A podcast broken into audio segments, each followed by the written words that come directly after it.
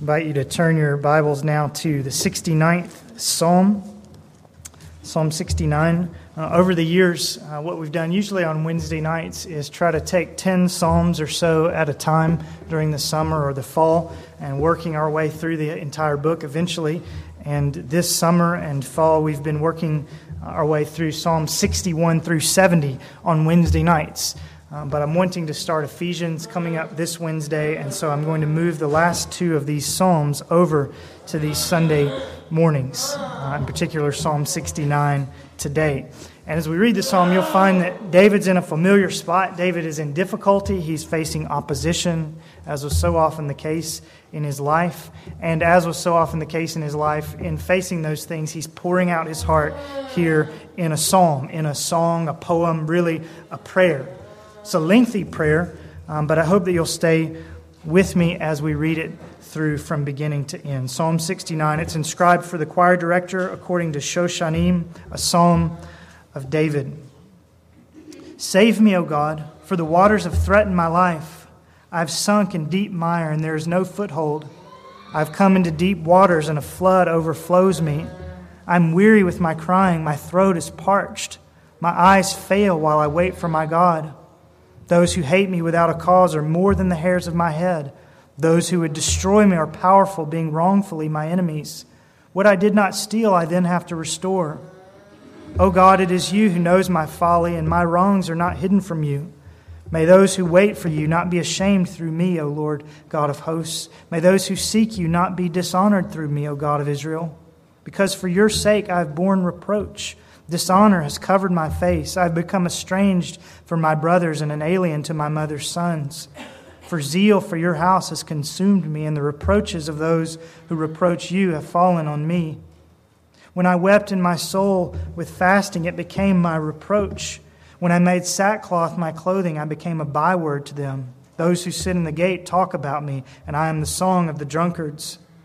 But as for me, my prayer is to you, O Lord, at an acceptable time.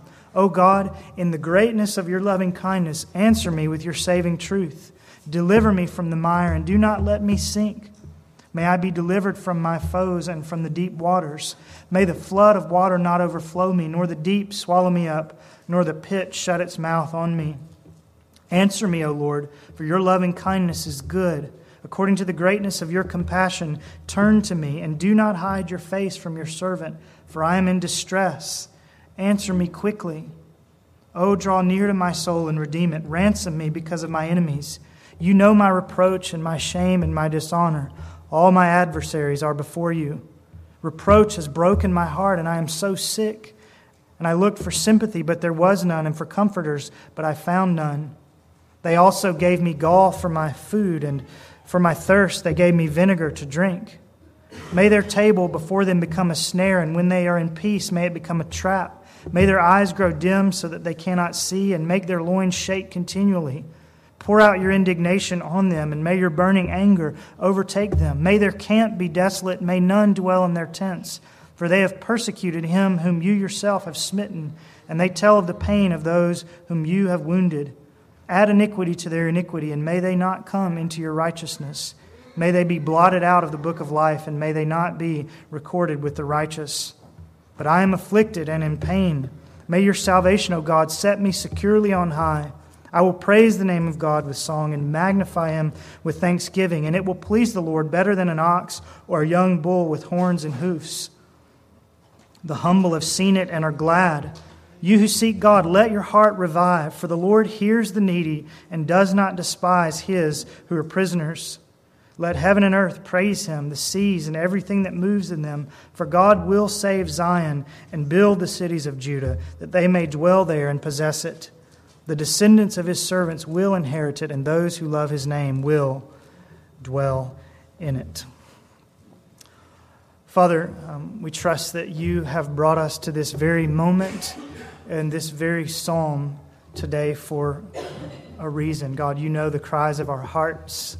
You know the needs of our souls, and we believe that you intend to meet them and to woo us to yourself in faith this morning from Psalm 69. So do that, we pray now in Jesus' name. Amen. Many Christians, maybe some of you are among them, um, would say that the Psalms are their favorite book of the Bible, at least their favorite book for personal Bible reading. And I'm sure there are a number of reasons for that. But there's one primary reason I think so many people find so much help from the Psalms, and that's because the Psalms seem so often to say exactly what we want to say. Have you found that to be true? They say exactly what we were thinking.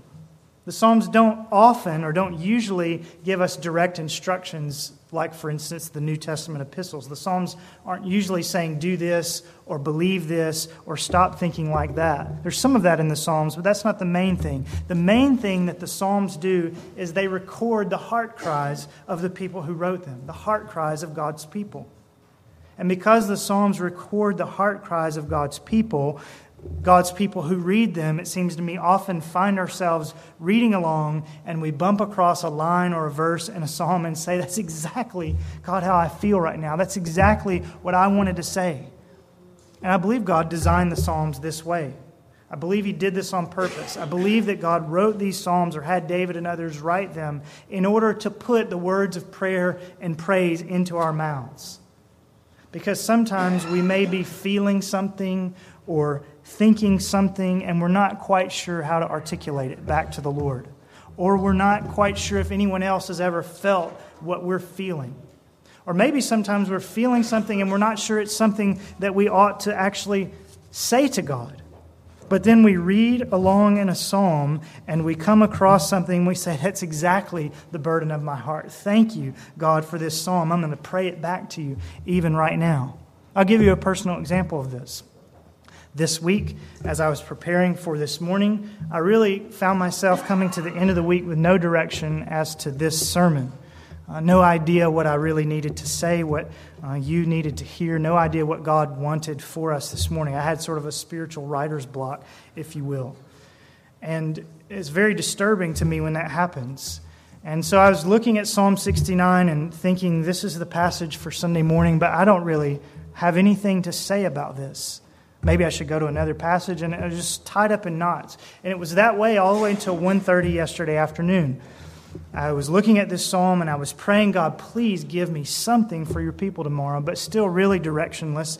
But as I read through the psalm again, verse 17, all of a sudden leapt off of the page, and God spoke to me where David says, Do not hide your face from your servant, for I am in distress. Answer me quickly. And I thought to myself, that's exactly what I want to say to you, God. I know I'm not in the same situation David was in, but I need an answer. I need an answer quickly. I don't know what to do. Please come in my distress and help me. And God did answer that prayer.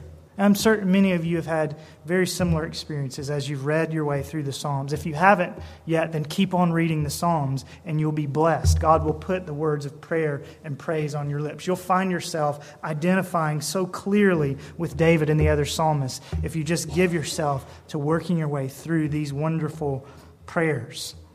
And I say all that because that's something of the direction that we're going to take this morning as we look at Psalm 69. We're going to look at this psalm, and we're going to see, of course, that David is speaking for himself. He's speaking about his own difficulties out of his own heart. But we're also going to see this morning that, in a way, David speaks here in Psalm 69 for every believer. David's words in Psalm 69 in many cases, anticipate the cries of our own hearts. We could say, in many cases, exactly what David is saying this morning. And maybe God will put some of his words on our lips in our own cries of prayer or perhaps praise as well. And he's not just anticipating the cries of our hearts, but the cries of God's people everywhere. This psalm was written by David, but it almost could have been penned by millions of other believers the world over who've struggled and who've cried out to God for help, maybe some even in this room. So, Psalm 69, to me, it seems like all the Psalms really is a psalm for every believer. It's a psalm that all of us can identify, and many of its verses we could repeat to God verbatim. And we're going to think that through this morning under four headings a psalm for every believer. And I want to say to you first, and most obviously, in Psalm 69, David speaks for himself. He speaks for us, and we'll come to that, but he speaks first of all for himself. And I say that because there's a danger when we read the Bible, especially when we read the Psalms, that we may jump immediately to personal application. That we may read Psalm 69 and immediately start thinking about what this passage means for me. But I've discovered that it's really important for us to find out first what it means, not for me, but for the person who wrote it and for the original people who were intended to hear it. In other words, I told you that I found Psalm 69 17 very helpful to me this week in my struggles about sermon prep, but it's important that I realize that Psalm 69 17 is not about sermon prep. And it's not really, first of all, about me. It applies to me, and every verse in the Bible applies to me and applies to you. But if I want to understand a given verse or passage properly, and if I want to make sure I apply it properly to myself, I need to first understand how that verse or passage applied at the time that it was written. And so I say, while most of us could have written some of the verses in this psalm, perhaps, the fact is we didn't write them. David wrote them. And we need to understand what David was feeling, what David was thinking, what David was experiencing when he wrote these verses. So let me help you think that through. David, when he penned this psalm, was speaking for himself, writing down his own prayers, his own cries to God, responding to his own trouble. So, what were they? What was David writing about? What was he praying about? What was he weeping about? Well, he doesn't tell us specifically, does he? Sometimes he does. Sometimes at the very beginning of the psalm, he says, Now I wrote this psalm at such and such a time when so and so was doing X, Y, and Z. But he doesn't do that here. And so we don't know exactly what David was dealing with. But if we just look at what he says about his troubles and about his feelings, we can at least get some hints. So just notice some hints with me. David's writing this about his own life. What was going on? Well, notice in verse 1, he says he feels threatened. In verse 4, he tells us that there are people who hate him without cause. In verse 8, he's feeling estranged even from his own family. In verse 12, he's being slandered and mocked in the city gate. In verse 20, he's dealing with his suffering virtually all by himself. And we could notice other things. There are a few time periods in David's life where this might apply, but probably this psalm comes from the time period when David was being pursued by Saul the king. You may remember Saul was the first king of Israel, and he was not a good king. And Samuel, the prophet, came along and actually told David, You are going to be the next king. And you may remember the story. David did nothing but good to Saul. David never usurped anything from Saul. David never ran around saying, I'm going to be the next king. He did nothing but good for Saul. He, on Saul's behalf, slew the giant Goliath when he was just a teenager. He served as Saul's personal musician as a young man. David proved himself as a loyal soldier in the Israelite army. He was married to Saul's own daughter, the best friend of Saul's own son, a zealous worshiper of the Lord, the kind of man any king or any president would want in his cabinet. A loyal, faithful, gifted person who loved the Lord. And yet, Saul was slinging spears at David's head, and David was having to run for his life. And that's probably the background out of which David writes things like verse 4 those who hate me without cause. Those who would destroy me are powerful, being wrongfully my enemies, and so on. Probably he's thinking about and living through this time where he's fleeing in the deserts and hiding from King Saul, his own father in law. And it's always important to remember the background to a psalm like this one when we remember what David was dealing with, when we remember that he was hiding in caves and out in the wilderness, we remember that the Psalms are not just beautiful poetic words that were meant to be written in nice calligraphy on a Christian greeting card. Now, that's wonderful if they are, but that's not how they were originally written, was it? Many of the Psalms were written while David was hiding in a cave. Many of the Psalms, if we had the original copies, we would see that there were tears and maybe even blood stained on the parchment where David wrote. Some of the Psalms may have been written inside a tent on the edge of a battlefield as David got his men ready for the onslaught of Saul or later David's son Absalom, who rebelled against him. The Psalms, what I'm saying is the Psalms have blood and sweat and tears mixed in with the ink that they're written with. And at the very least, remembering that means that we ought not to take them lightly or out of context. And what I mean by that is this I can take Psalm 69, verse 17, upon my lips, as I did yesterday afternoon, and I can apply it to myself. But when I do that, let me remember that when David prayed about his distresses, when David cried out, Lord, answer me quickly, he was not sitting in a nice air conditioned office in front of a laptop he was running for his life. And remembering the background of the Psalms, that David wrote this for himself, sometimes will serve to put my own struggles in perspective. And while I can use David's words and, even feel them, I can do it without feeling sorry for myself. And yet, on the other hand, when we realize how much distress David was in, when we find ourselves in really stressful situations, we can say, I'm not the only one. I'm not the only one. David was here crying tears onto the page as he wrote this psalm. And as I cry my tears, I know that someone understands and someone knows how to talk to God in a situation like this.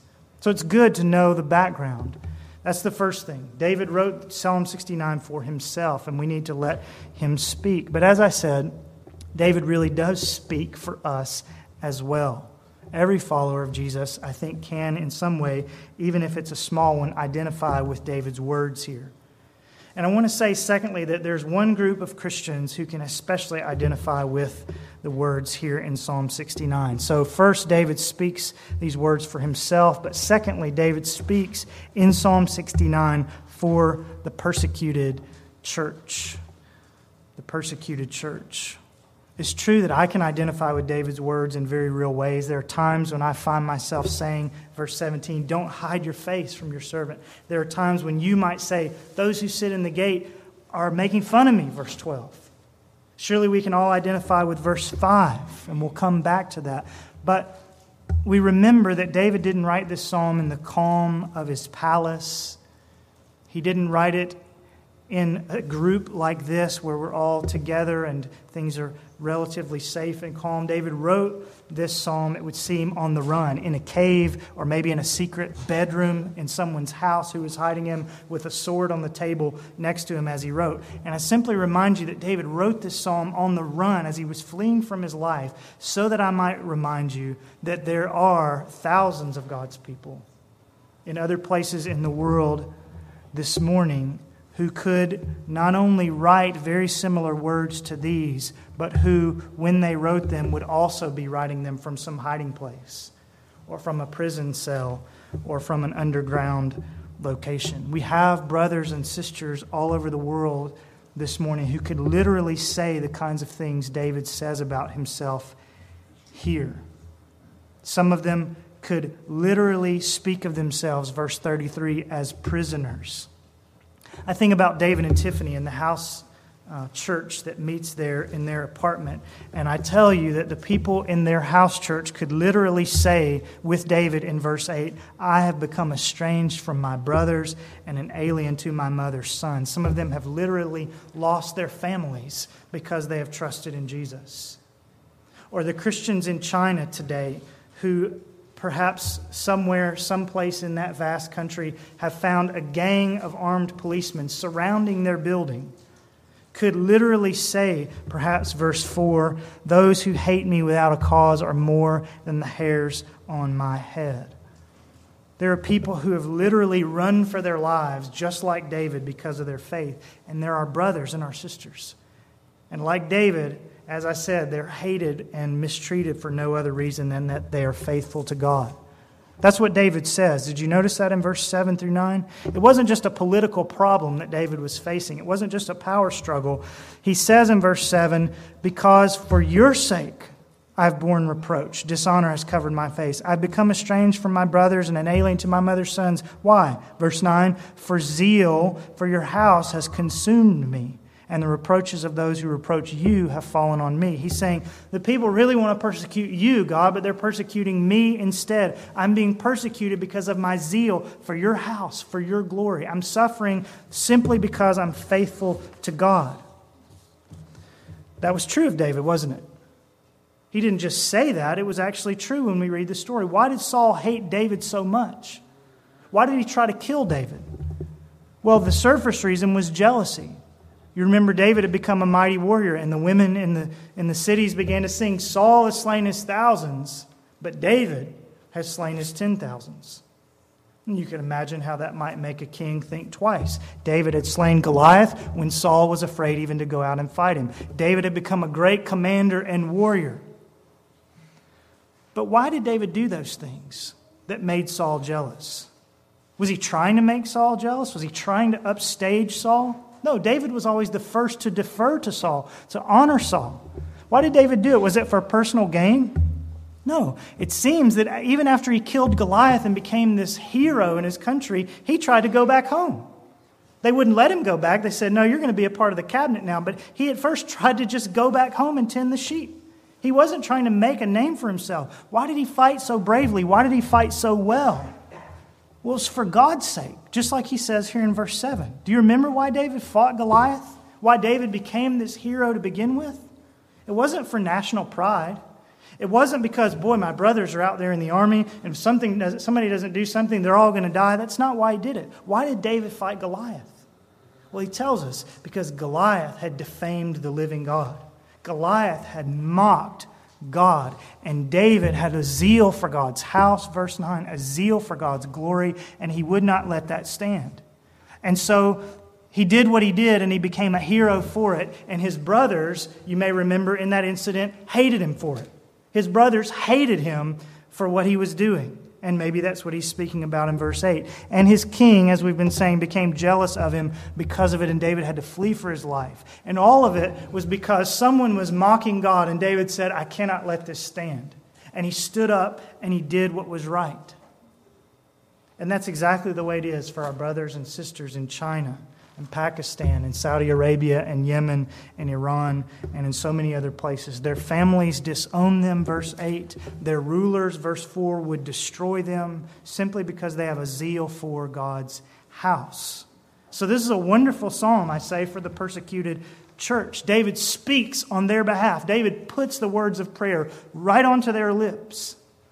And if we are ever persecuted, this might be a place that we would turn in order to teach us how to pray. But let me say also that this is a wonderful psalm, not just for the persecuted church, but for those of us who aren't persecuted, but who love those who are. Do you love your brothers and sisters in the world who suffer for their faith? We really have brothers and sisters who could pray verses 10 and 11 literally. When I wept in my soul with fasting, it became my reproach. When I made sackcloth my clothing, I became a byword to them. We have brothers and sisters who could say exactly what David says in verses 14 and 15.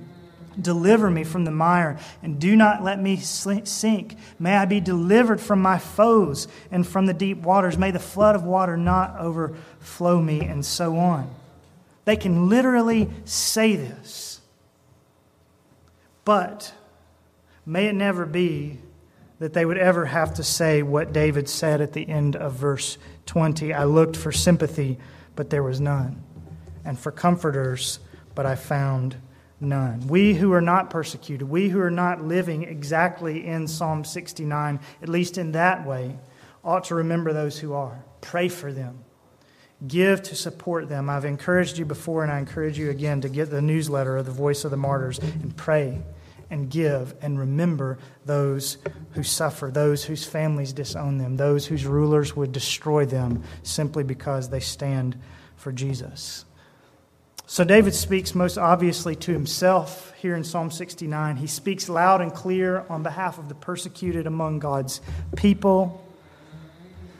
Many people in many places, as I say, could pray this psalm almost verbatim this morning. But thirdly, I want you to see that David speaks in this psalm for you and for me as well. He speaks on our behalf. He puts words on the page that we can take onto our lips as well. Aren't there times when you could lift some of David's lines here and put them right into your own prayers? I hope that as we read along a few minutes ago, you could say, Boy, that's exactly how I felt or how I feel perhaps this morning. Aren't there times in your life where you could say Answer me, verse 16, O Lord, for your loving kindness is good. According to the greatness of your compassion, turn to me and do not hide your face from your servant, for I'm in distress. Answer me quickly. Haven't there been times where you could say that? Maybe you thought it wasn't okay to ask God to answer you quickly, but here David does. It's an amazing thing. There have been times, surely, in some of our lives where we could say exactly what David says in verse 3 I am weary with my crying, my throat is parched. Surely, though we're not running for our lives like David was, there are situations for us in which we have shed many, many tears. Maybe it's a wayward child. Maybe it's not knowing when the next paycheck is going to come or from where. Maybe it's the phone call in the middle of the night. Maybe it's standing there over the casket of a loved one. Maybe it's hearing that word cancer or seeing a very sick child laying on the bed at Children's Hospital. There are times where our lives are overflowed with tears like David's was. And while I was careful to point out that when I was praying, verse 17 yesterday, I was in a plush American office, not nearly as bad off as David was or as our persecuted brothers and sisters are. And while there are times I need to remember that and put my sufferings in perspective, it's also true, is it not, that you don't have to be in a cave.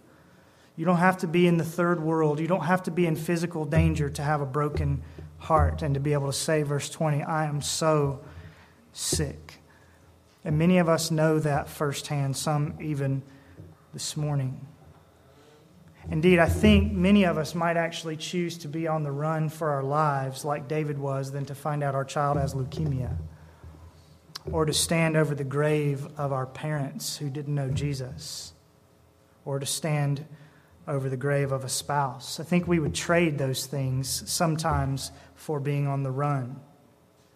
And in that day when we face those things for which we would gladly trade places with almost anybody in the world, we will do well if we can turn to a psalm like this one and begin to say the kinds of things to the Lord that David says I'm weary with my crying, my throat is parched.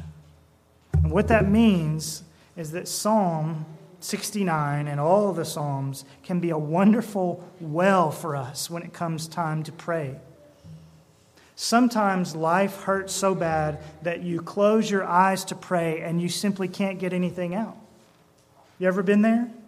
You wish you could pray, but nothing will come. Your mind is too numb. Your heart is too broken. The tears are falling too hard. And the Bible tells us that when we get to that place where we can't get the words of prayer out of our mouths, there are at least two resources for us. One, according to Romans 8, is that when we don't know how to pray, the Holy Spirit will intercede for us with groanings too deep for words, and God will understand what the Holy Spirit is saying because the Holy Spirit intercedes according to the will of God. Sometimes when you can't pray, you just can't pray, and the Holy Spirit will do the praying for you. But sometimes when you can't pray, you can't think of what you ought to say, or you don't know what you ought to say, the Psalms may be the Holy Spirit's remedy. You turn to the Psalms and you find the Holy Spirit through the Psalms putting just the right words into your mouth. It's an amazing well, an amazing resource for prayer that we have in this book of the Bible.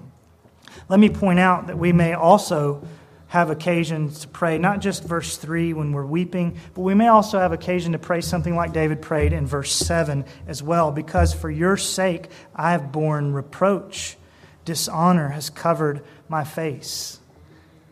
Some of us, of course, may someday face a much harsher degree of persecution. Some of us may live through Psalm 69 4.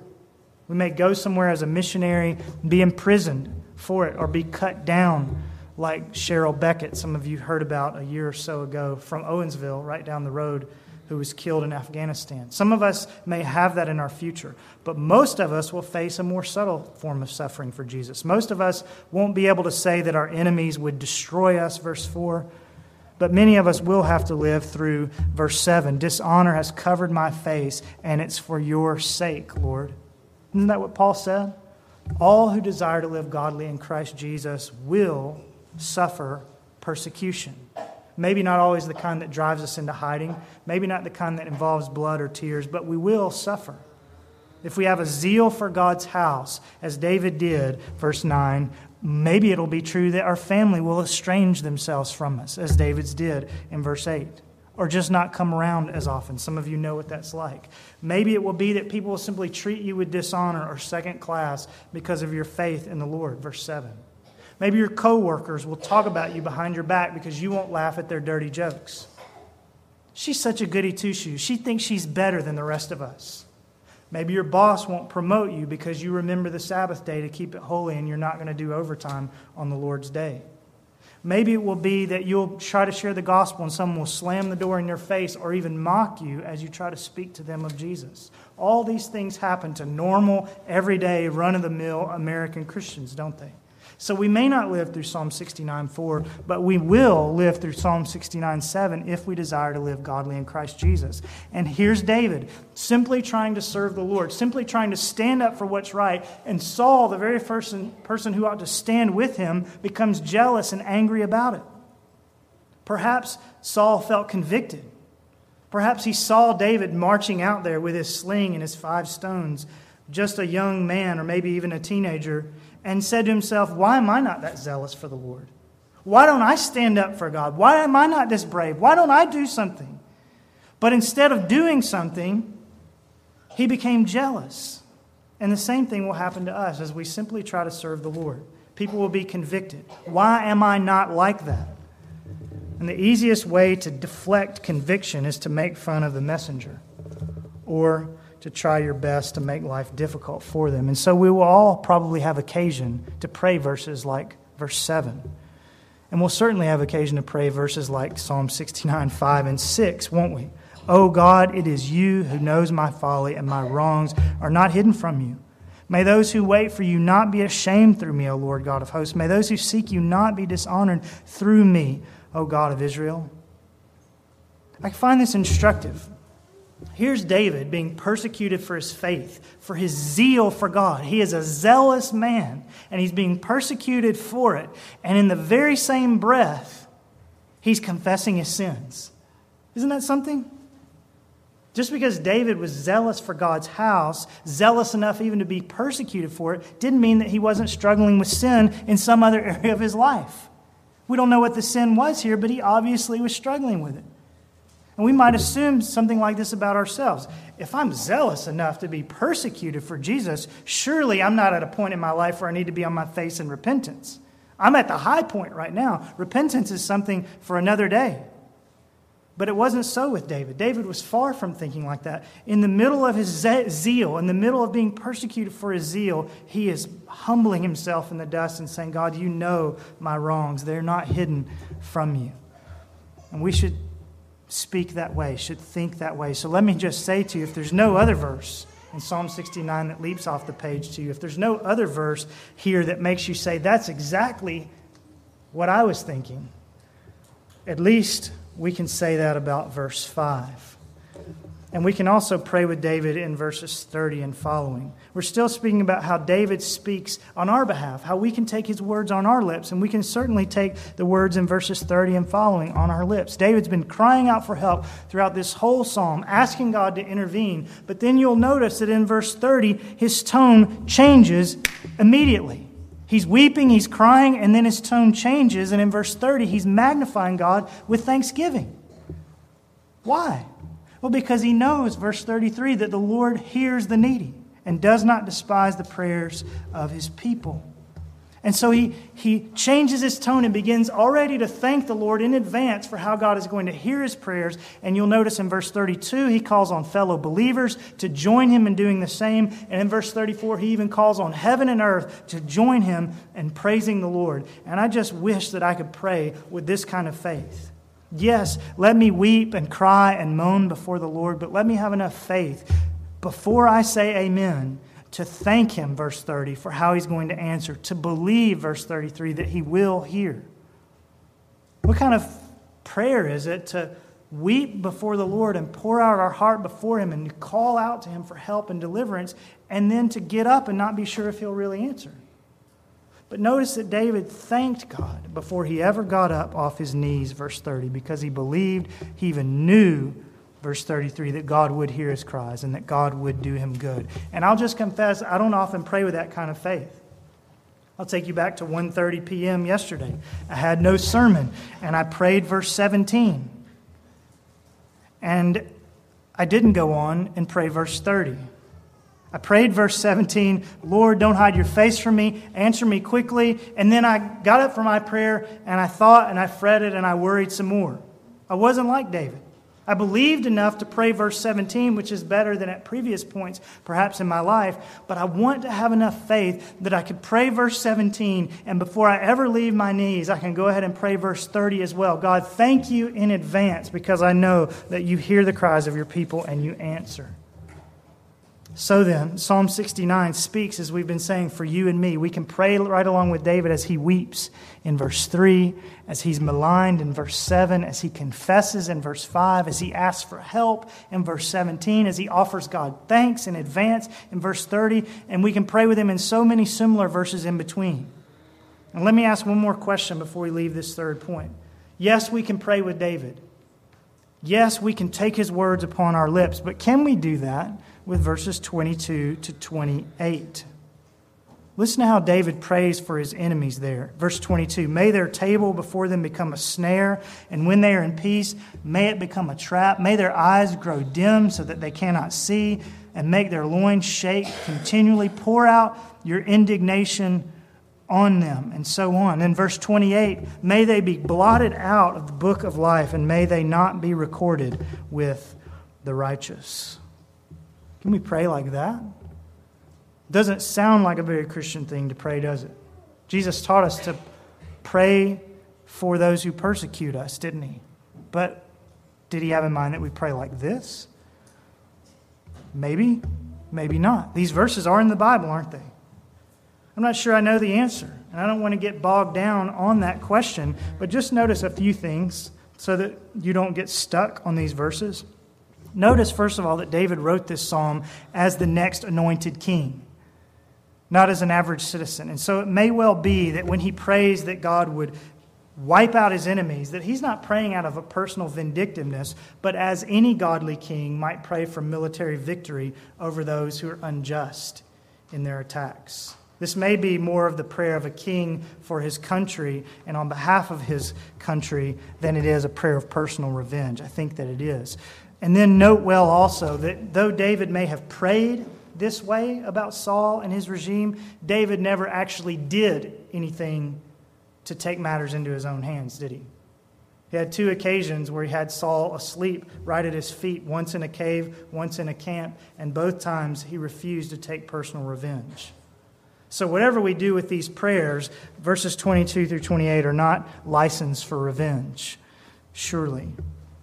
The New Testament paradigm is to do good to those who persecute you, isn't it? And to pray for them. And David surely did that, even though these prayers sound a little bit odd to our ears. Not sure we can pray like David did since we're average citizens. And so, probably for us, the clearest light on how we should pray for our enemies is not to go first to Psalm 69, but to go to Luke 23 34, where Jesus said, Father, forgive them. They do not know what they are doing. So, what have we said so far? David here in this psalm speaks for himself. He speaks for the persecuted church, and in many ways, his sayings, his words could find their way onto our lips as well. But finally, and really most importantly, I want you to notice that in Psalm 69, David speaks for Jesus as well. He speaks on behalf of Jesus. I wonder if you notice that some of David's sentences here in this psalm are taken up by New Testament authors and applied to the Lord Jesus. Let me point them out to you. First of all, there at the end of verse 9, the reproaches of those who reproach you have fallen on me. That's quoted in Psalm 15:3 and Paul, or excuse me, in Romans 15:3 and Paul says that was Jesus. The reason why we shouldn't retaliate is because Jesus even was persecuted on God's behalf. He says Psalm 69 9 is about Jesus. And then over in John chapter 2, you remember the story. Jesus came to the temple in Jerusalem, and the people had turned it into a marketplace. They were selling doves, they were selling sheep, they had a coin exchange all set up. They had used the presence of the sacrificial system just as an opportunity to make a buck, the same way that many people do with religion on television and in person today. But as you remember, Jesus turned over the tables that day. He emptied the cash registers onto the floor. He drove the businessmen out with a whip. Strange picture of Jesus, but a biblical one. And the disciples were dumbfounded, weren't they? You can imagine if you saw Jesus, gentle, kind, humble Jesus, always healing the sick and, and putting the children on his knees, and all of a sudden he's turning tables over and throwing money all over the place and taking a whip in his hand and driving people out of the temple. The disciples didn't know what to do. But then John tells us in chapter 2, verse 17, his disciples remembered that it was written, Zeal for your house will consume me. Psalm 69, 9. Now that's odd, isn't it? Psalm 69 9, both the first half and the second half are quoted in the New Testament. But when you just read them, they don't speak about Jesus directly, do they? David does not say that he's prophesying about the coming Messiah. He seems to be very clearly speaking about himself. And yet the disciples remembered this verse and said Psalm 69 9 is about Jesus. And we see the same sort of thing done with Psalm 69 21. Read that verse. They also gave me gall for my food, and for my thirst, they gave me vinegar to drink. Now, let me just turn to the book of John again and read you the account of Jesus' crucifixion as we find it in John 19, just three verses, 28 through 30. After this, Jesus, knowing that all things had already been accomplished, to fulfill the scripture, said, I am thirsty. A jar full of sour wine was standing there, so they put a sponge full of the sour wine upon a branch of hyssop and brought it up to his mouth. Therefore, when Jesus had received the sour wine, he said, It is finished. And he bowed his head and he gave up his spirit. Now, those are powerful verses on a number of fronts, but the question this morning is why did Jesus say, I thirst? Well, he was really thirsty, of course. But John also says that Jesus said that to fulfill the scripture. What scripture? Is there a scripture that says when he's about to die, the Messiah will say, I thirst? No, there's not. So, what does John mean when he says, in order to fulfill the scripture, Jesus said, I thirst? What scripture is he talking about? Evidently, he's talking about Psalm 69 21. Because when Jesus said, I thirst, John saw Psalm 69 21 being reenacted before his eyes. They gave me vinegar to drink. And apparently, John understood that Psalm 69 21 was a prophecy about Jesus and a prophecy that had to be fulfilled. And in order that it might, in order that Jesus might be given vinegar or sour wine to drink, Psalm 69 21, he said, I thirst. Now, it's awfully strange, isn't it? The way that the New Testament uses Psalm 69. If we had been reading Psalm 69 at any point in Old Testament history, if we had been reading Psalm 69 in the days just before Jesus' death, even, we would probably have no idea that verse 9 and verse 21 were messianic prophecies. Perhaps we've spent this whole time this morning looking at the psalm and it never occurred to you that there were messianic prophecies mixed in with what we've been saying. These verses, verse 9 and 21, come across really as simple descriptions of David's own sufferings. They don't seem at all like they are meant to be prophecies about the coming Savior, and yet Jesus and his disciples treated these verses as exactly that, as prophecies about himself. And the question is, how can they do that? How do they know that these were prophecies, and how can they treat them as though they were when it doesn't seem obvious at all on the page?